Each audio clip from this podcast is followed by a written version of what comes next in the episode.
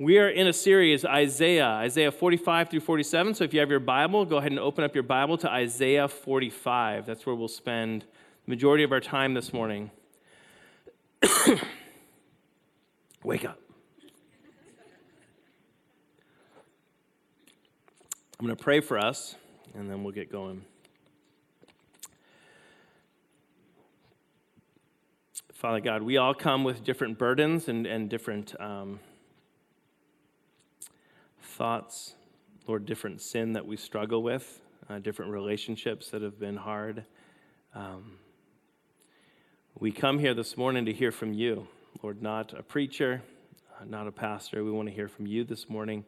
So we pray that your Holy Spirit would take the Word of God and, and apply it to the Word of uh, to the people of God in a way that is just ointment for our wounds and the ways that we are hurting, uh, in a way that is encouraging to us, empowering to us, equipping for us. Even, Lord, challenging. We need to be challenged. God, I pray you'd challenge us this morning in this text. Holy Spirit, come and shape us and help us and teach us, we pray. In His name, amen. Okay, uh, when I was in school, there was something that we were taught when we were studying the Bible. It's called double listening, okay? So, double listening, when you want to understand what the Bible is, if you really want to understand what the Bible is saying, you have to put yourself into the shoes or the sandals of the original listeners, and you have to listen to the text as they would have understood it back in their context. That's the first listening. The second listening is kind of like us 2,000 years later, in this case, almost 3,000 years, listening in on that conversation from afar and saying, like, well, if that's true, what's true today. Now, the best way of uh, like describing what this double listening is like is the other day. So uh, last weekend, uh, Julie and I celebrated 22 years of marriage. So like, good for her. No, great for me. Good for her. Great for me. Uh, okay, so double listening is like this. Julie's on the phone with her friend and saying, "Yeah, yep, yeah, in two weeks, yep, 22 years. I know, gosh, time is going by. Now, what she's saying to the original audience is like, yeah, it's coming up. We're so excited. Can't believe it's been 22 years celebration, right? That's the original listening. My listening, as I'm listening in from the other room, is like, oh man, I got to plan something. That's what double listening is. So I'm going to spend a lot of time in the text talking about like how would they what are they experiencing in this moment? Okay? What are they hearing from God in this moment? We got to do a little bit of work to do the double listening to say, like, all right, what does that mean for us today? I'm confident you guys can do this. I think we need a button that when I like put my hand here, the button gets pushed and you silence my cough. I'm going to start, even though we're going to spend our time in Isaiah, I'm going to start in Acts 4 this morning. Peter, Jesus has resurrected from the dead. The Jesus revolution has begun. And he spent over a month teaching people the scriptures, all about how everything was pointing to him. And then he told his disciples to meet him in Galilee, and he says, I'm going away. You're going to be my witnesses. Go make disciples of all nations, baptize them in the name of the Father, Son, and Holy Spirit. Teach them to obey all that I, the, all that I have commanded. He launches his disciples, and he says, I'm going away, but I'm coming back. Okay?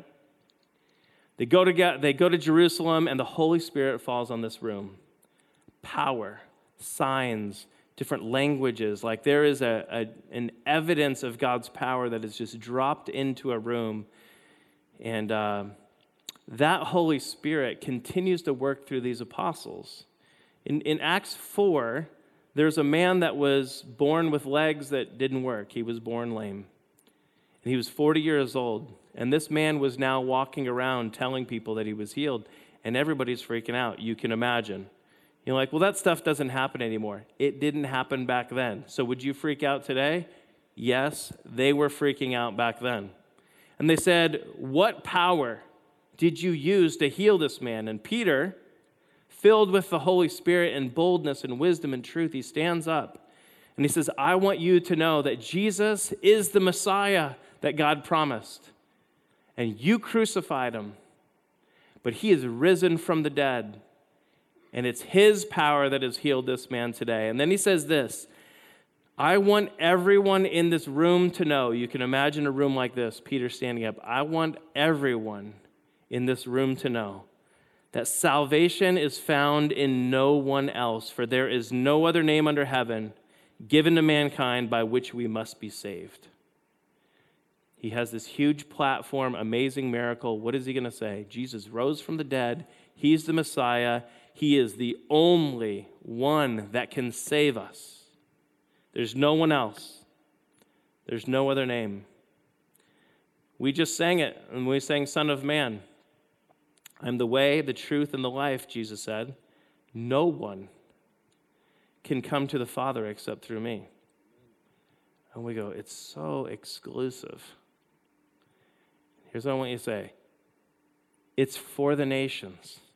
We're going to see on the text today that God wants everyone to know that He is the only God, and besides Him, there is no other. But He has given us one rescue plan, and His name is Jesus Christ.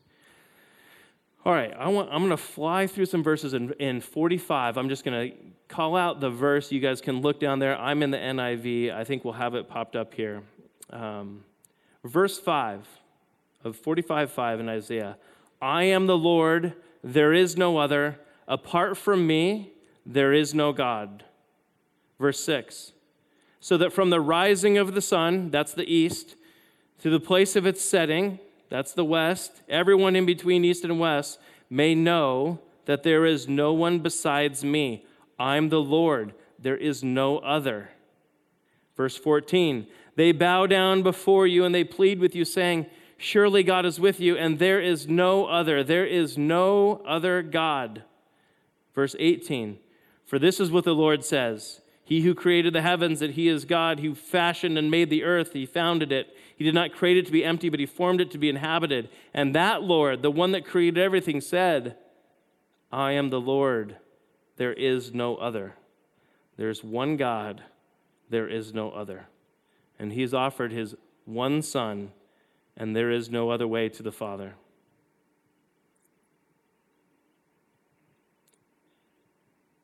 Jesus stands before us as the one begotten Son, and he is offering life to everyone.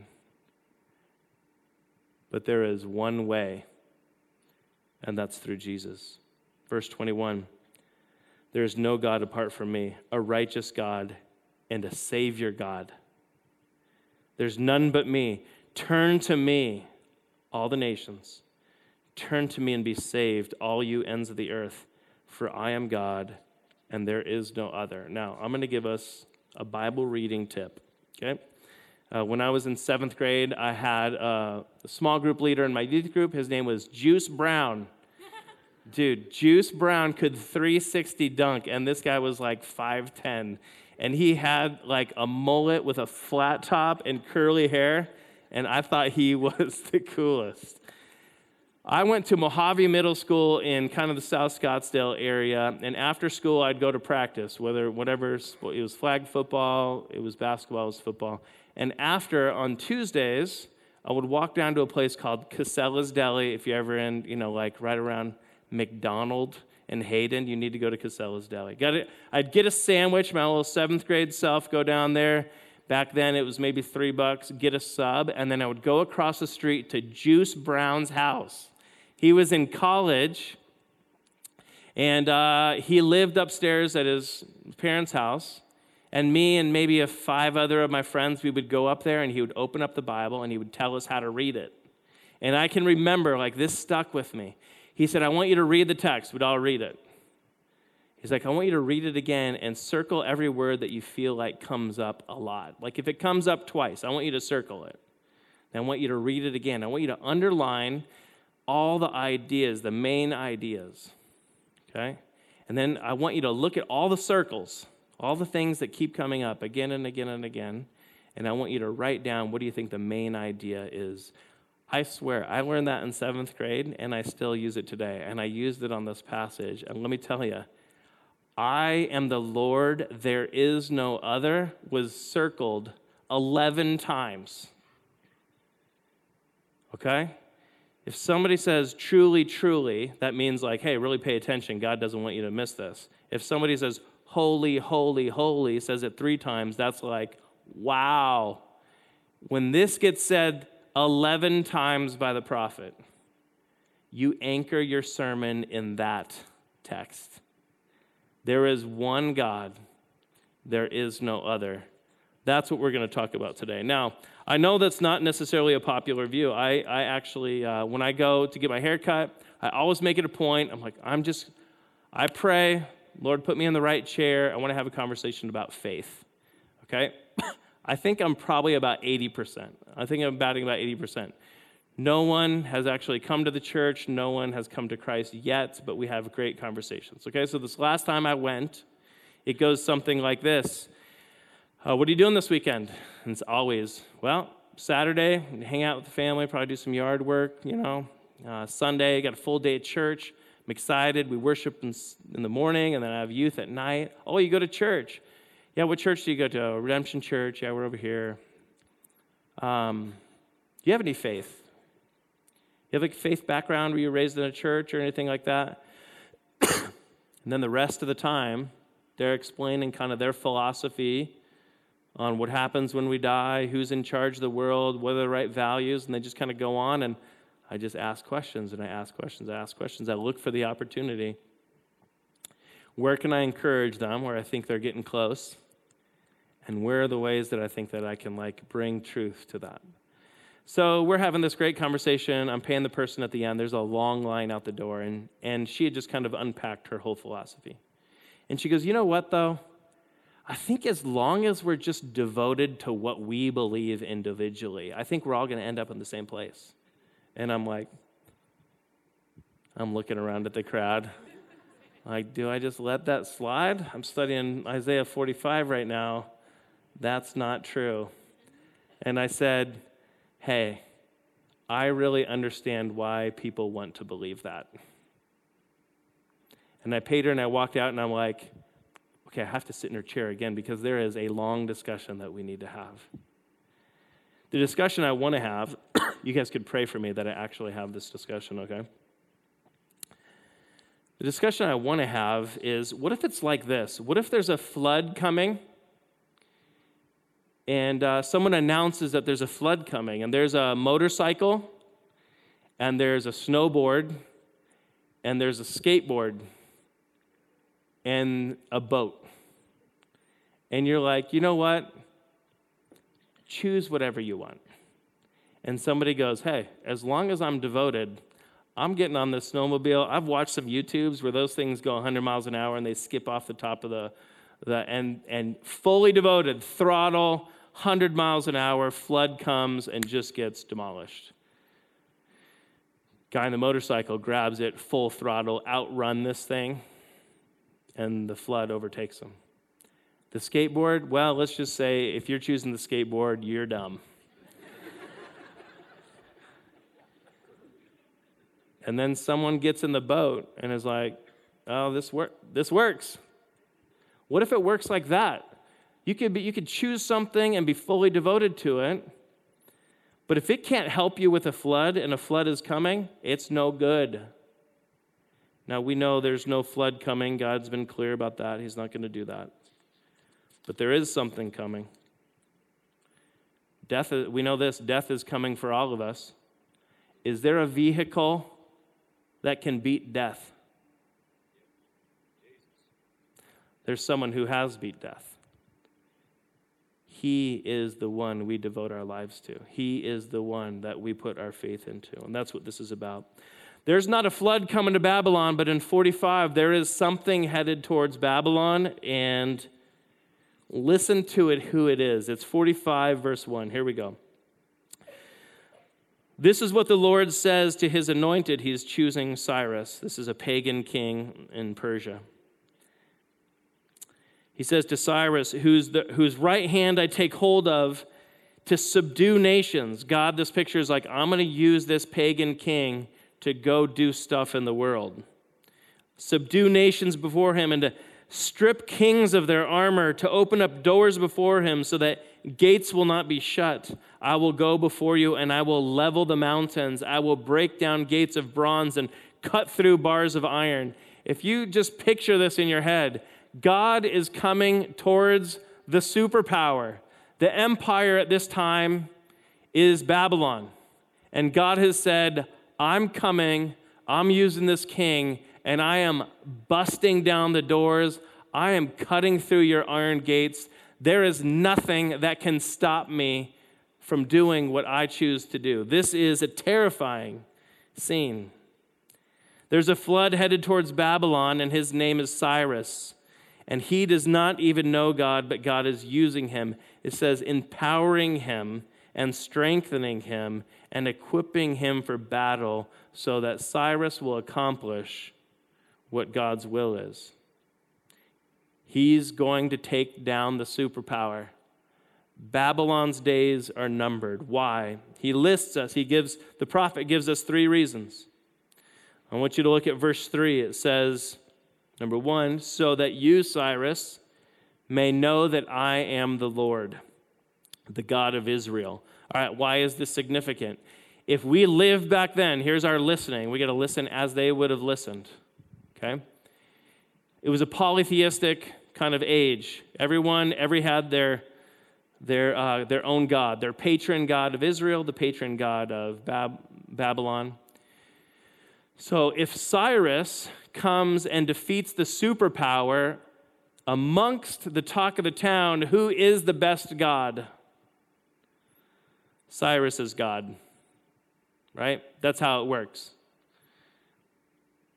God is saying, I'm telling you what I'm going to do so that when all of this happens, you do not give credit to your God.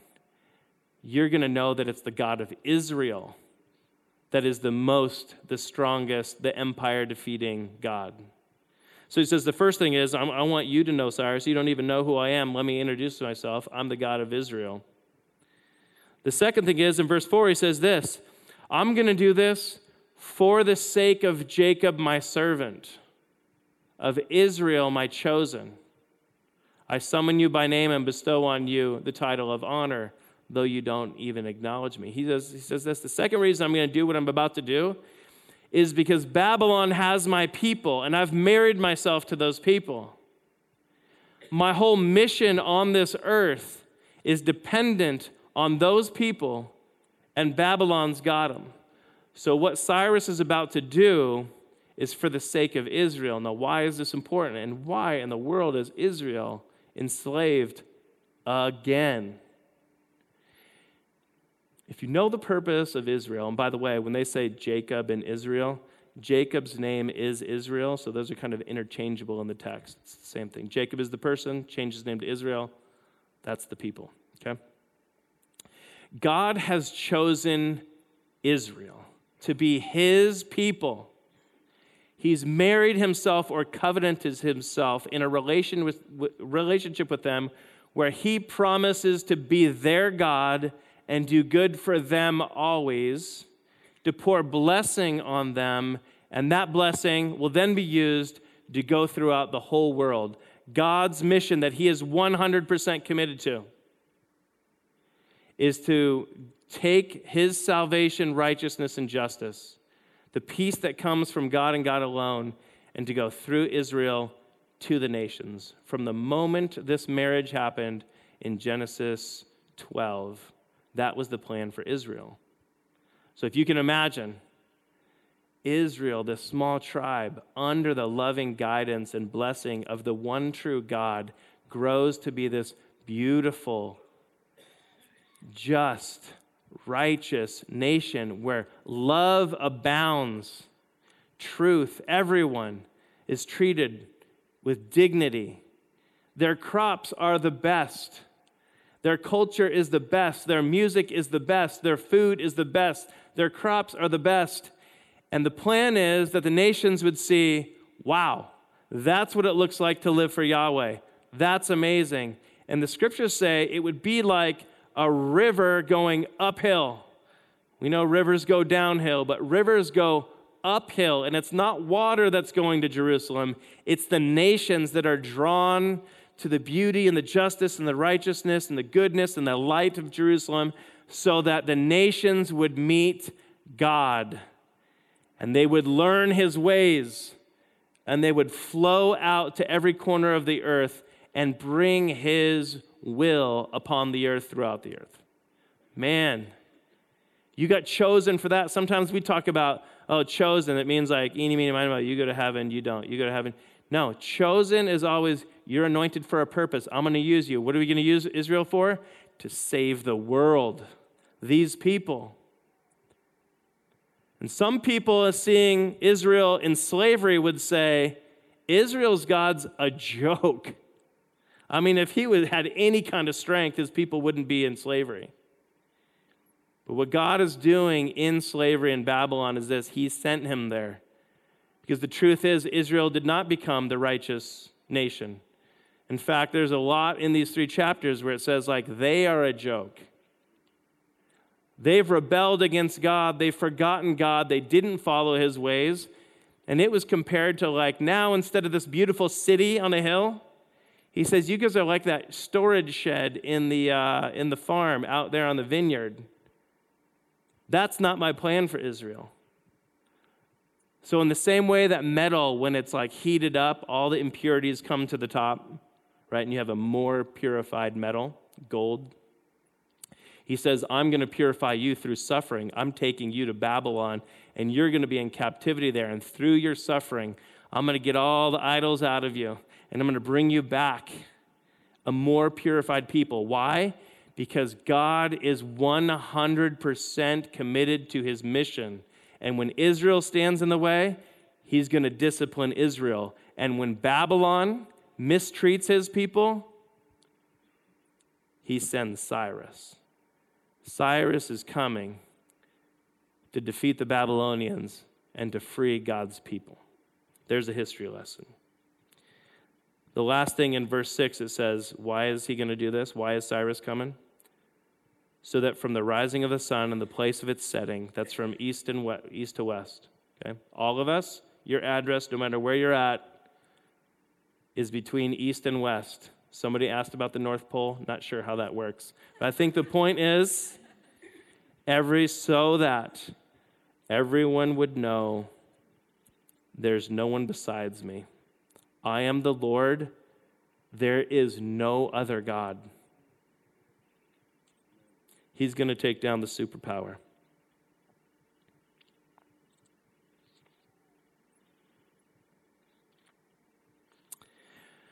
When the flood shows up, okay, when God shows up, there's always two experiences. And in this text, there's two experiences. Let me explain this. There's a good experience. Like when we who've wrapped our lives around God and He is the foundation of our life, when He shows up, Yes.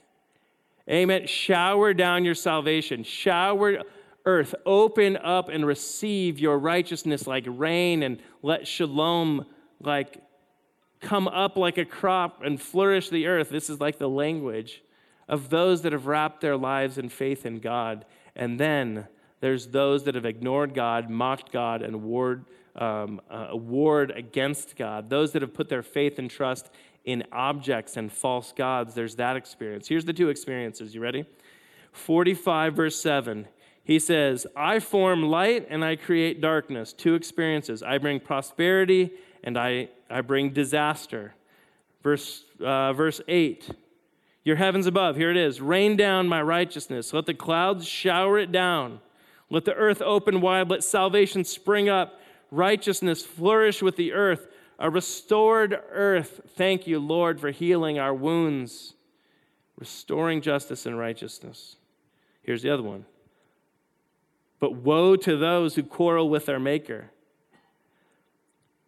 Those who are nothing but like broken pieces of pottery. They're nothing but pot, potsherds. Among potsherds, among people that are just broken pots. And they're just sitting on the ground do those things say to the potter, What are you making? And mocks him like the potter has no hands? Here's what he's saying there's those that are going to experience when God shows up a salvation that is exhilaration, exhilarating, and like world, like cosmic restoration and healing. And there's those that have like, as the created people, have mocked the creator. Well, if I was God, imagine. Imagine people that would say, if I were God, I wouldn't do that. If I were God, this is what I'd do. I don't like your God. My God, have you ever heard that? My God would never do that. My God over here is a God that I have made up. My God is a man made God. My God has no power. And there is a bad experience coming when the flood of God's presence shows up in Babylon. All those makers of gods, all those makers of idols will be put to shame and disgrace. All of those in Israel will be saved by the Lord. You guys know the, uh, the term mama bear, right? Sometimes I think that is used for like moms behaving badly and losing their cool.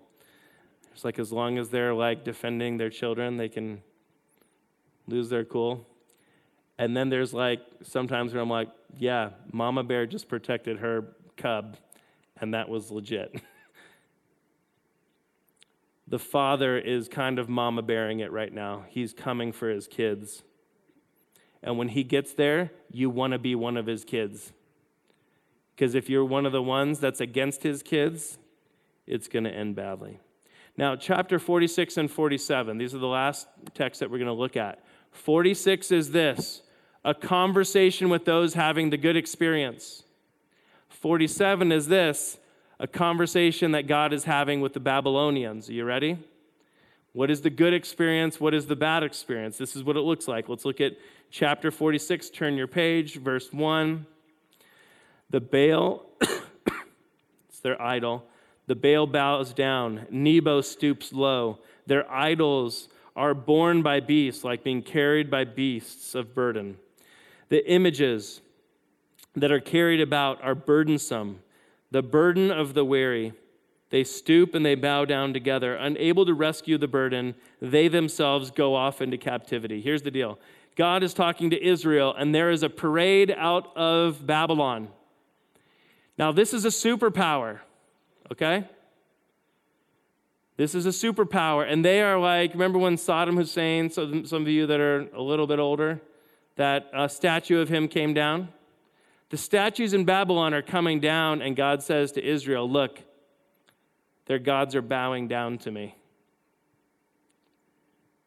And then they put them on animals, and they put them on their shoulders, and this is a heavy burden.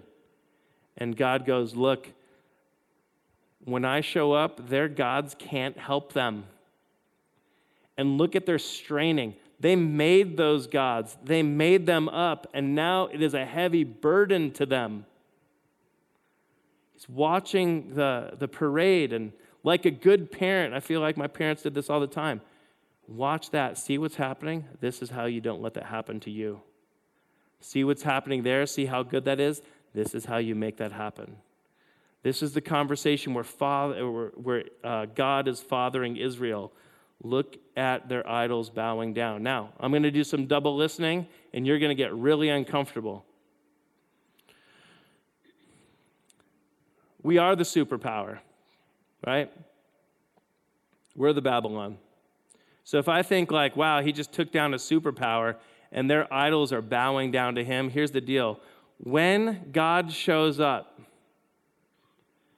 like, I just have this picture of, like, the ideals of America and the liberties that we enjoy, when we have wrapped our lives around that is our hope, and we watch the Statue of Liberty being lowered down and being carried off in humiliation, some of you have put your hope in our country's prosperity. And when God shows up, look at, I'm all for prospering. Holy cow. Yes, I want prospering. And I am all for being an American. Our hope, our idol, cannot be this country, its ideals. Because when God shows up, this country will bow to the King of Kings like everybody else. And that, you know, little statue of the bull that's outside the New York Stock Exchange, it's going to bow. The markets, foreign and domestic, won't be able to save you on the day that the Lord arrives. The idol will bow. Your elephant will bow. Your donkey will bow. Your eagle will bow. The tanks and the stealth bombers will bow. These images that give us hope and security. If you wrap your life around those, your house, your car, your kids' trophies are going to bow. Those little rings that my kids won at the club baseball tournaments, bow. right? Uh, all the way in the parade of humiliation because there is the true King of Kings and the Lord of Lords, and he has shown up. And those that have wrapped,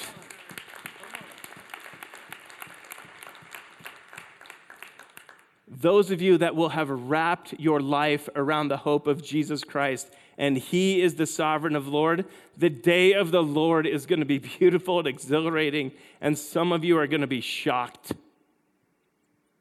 and a part of a humiliation. When God goes, that eagle could not save them now. It's powerless today. Real power has shown up. Now, listen, we're a government for the people, by the people, and I think we should, that is us. Participate in politics, participate in voting and government. I'm telling you, like Statue of Liberty, I love liberties. But we cannot have not these things become the burdens of our lives that we wash our hands. I can't tell you every coffee shop I go to to prepare for a sermon or study anything is a bunch of men sitting around and they are panicking about what the world what's happening to the world. Their idols are failing and they're freaking out. And I just want to be like, guys, that's not you don't have to be afraid. There is one Lord, there is one God Wrap your life around Him, build your foundation on Him. You don't have to be afraid. He's coming, and when He comes and you're His kid, there is no more shame and humiliation, there's exhilaration.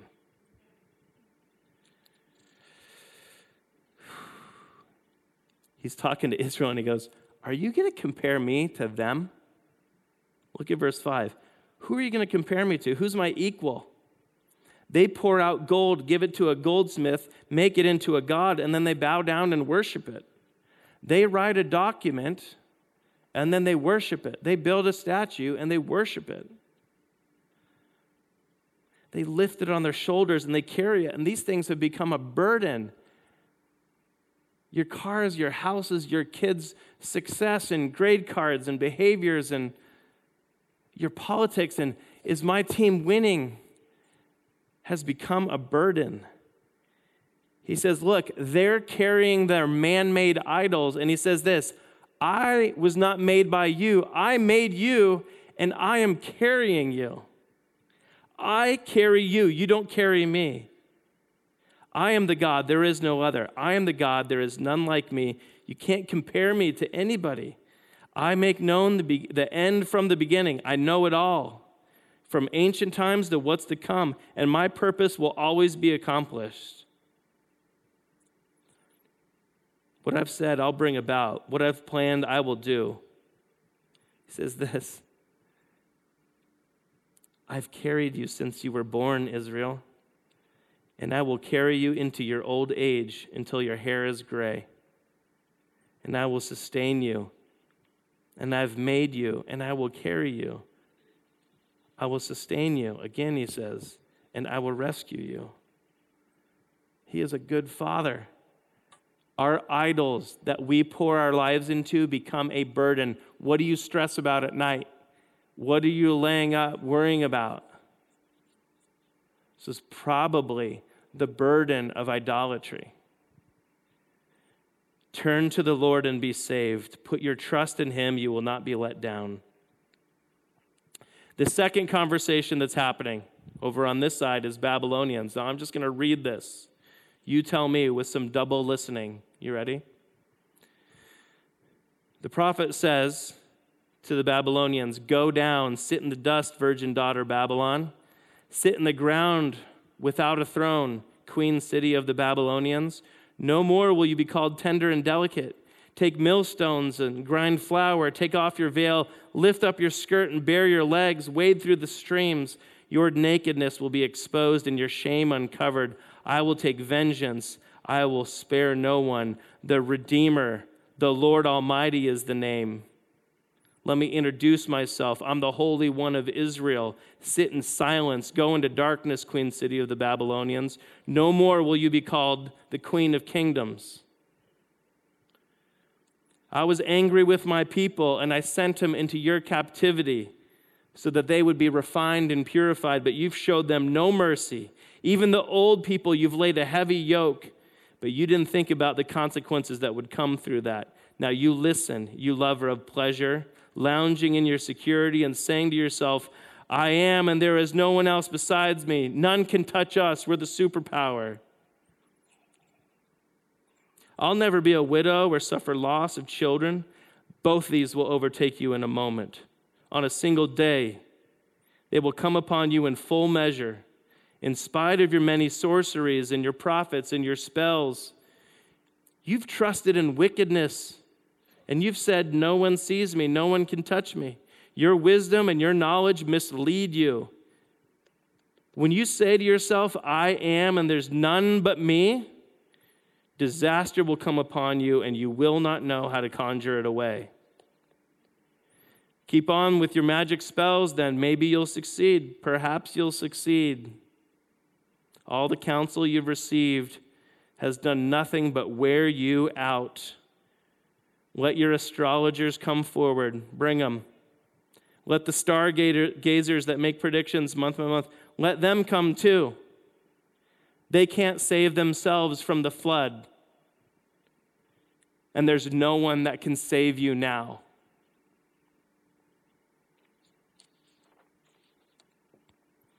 When Jesus showed up, he said, Blessed are those. But woe to you there are two experiences. God has given us a boat. Death is coming, judgment is coming. That's the deal. And God wants everyone. He desires that none would perish, but all would be saved. There is one salvation. My barber, my neighbor needs to know Jesus is the only way. He is the mechanism that has beat death. He is the one that's come through Israel, that is taking the blessing and taking it to the nations. He offers it to you this morning. Do you know him? Or do you know about him?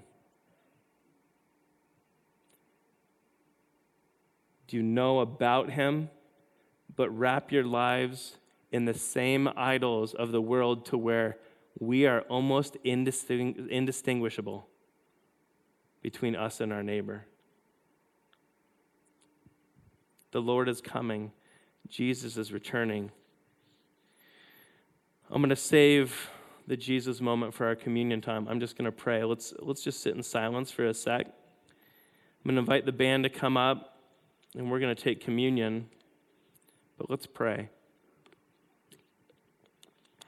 To the Holy One of Israel, the father who carries his children into old age. Lord, we repent. We're worn out of the burden of carrying these man made ideas, of putting our hope in documents and statues and ideals. Lord, we're grateful for the goodness of this country. I do not want to be ungrateful. I'm thankful, Lord, for the liberty Lord, for our ancestors who have paid a price. But our hope is not here. Our hope is in you, Lord. And for whatever way we've rebelled against you and worshiped these things, Lord, the, the, to, this morning is a time of repentance. It's repentance, but it's also a time of freedom from slavery, from captivity to Babylon God, usher us out of here into the freedom. Deliver us from the domain of darkness and transfer us into the kingdom of the beloved Son. Idols are tricky, and Lord, sometimes I don't see them, we don't see them.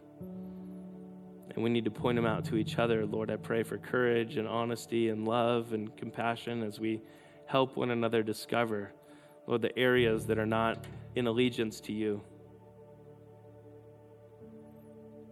Heal us.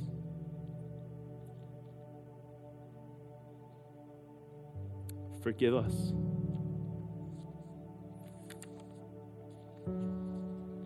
In Christ's name we pray, amen.